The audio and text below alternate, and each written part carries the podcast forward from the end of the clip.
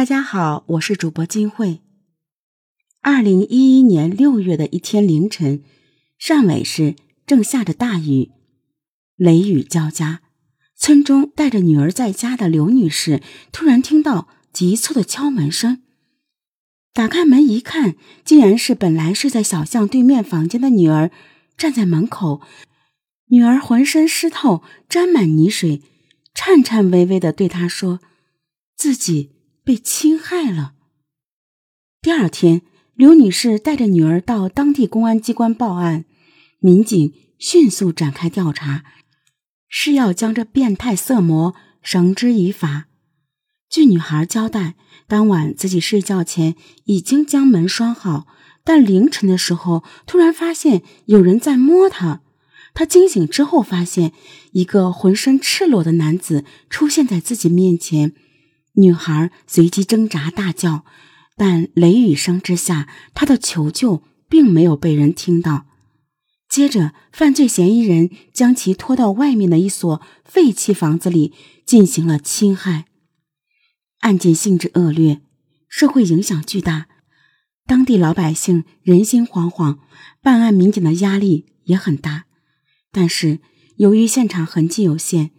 民警除了从受害人口中得知此人身高一米七左右，留着平头，手很粗糙之外，没有更多有价值的线索。正当该起案件尚未侦破之时，恐怖的事情再次发生。就在相邻的另一个镇子里，又发生了一起入室抢劫强奸案。案发当晚，同样下着大雨，一个赤身裸体的男子突然闯进独居的范女士家中，对其进行了性侵害。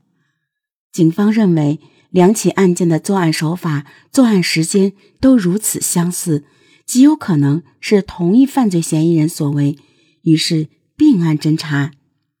虽然两起案件都没有得到直接线索，指出犯罪嫌疑人的身份。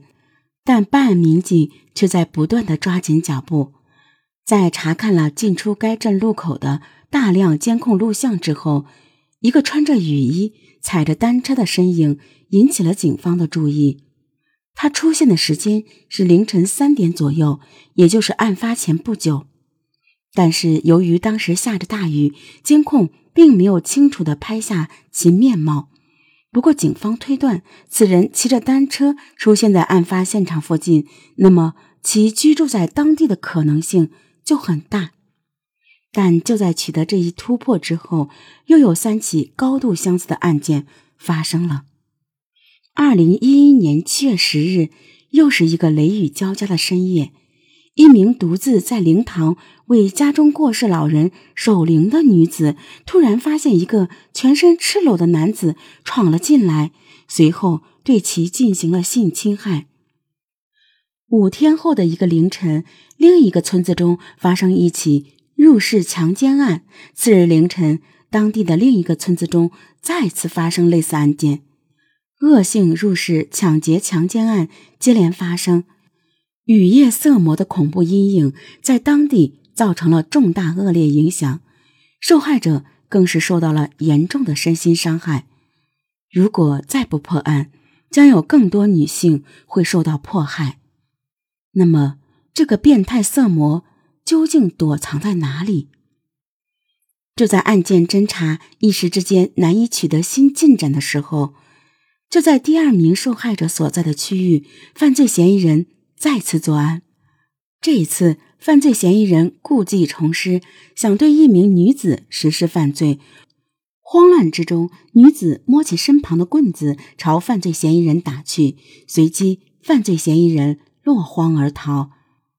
这一次，警方得知了一个重要线索：此人说着普通话。当地人一般都会使用方言。既然犯罪嫌疑人说着普通话，那其实外来务工人员的可能性就非常大。随后，办案民警对当地外来务工人员展开了大范围摸排调查。最终，一个名叫蒋红斌的男子进入了警方的视线。此人身高一米七，留平头，体格健壮，同时。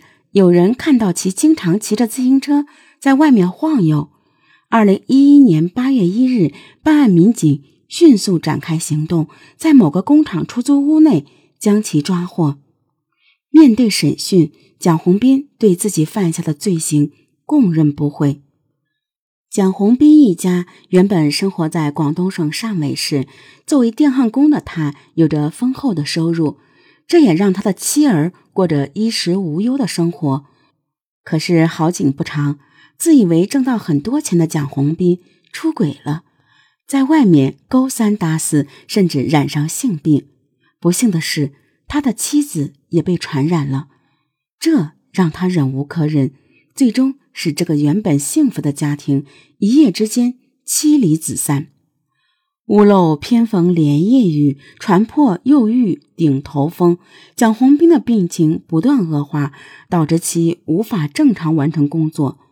于是他心生邪念，走上了盗窃之路。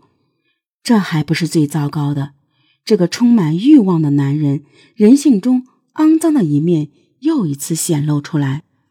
雨夜色魔蒋红斌最终受到了法律的制裁，但同时我们也该知道，要进一步加强女性的安全意识，帮助其在避免更多的危险，让犯罪分子无可乘之机。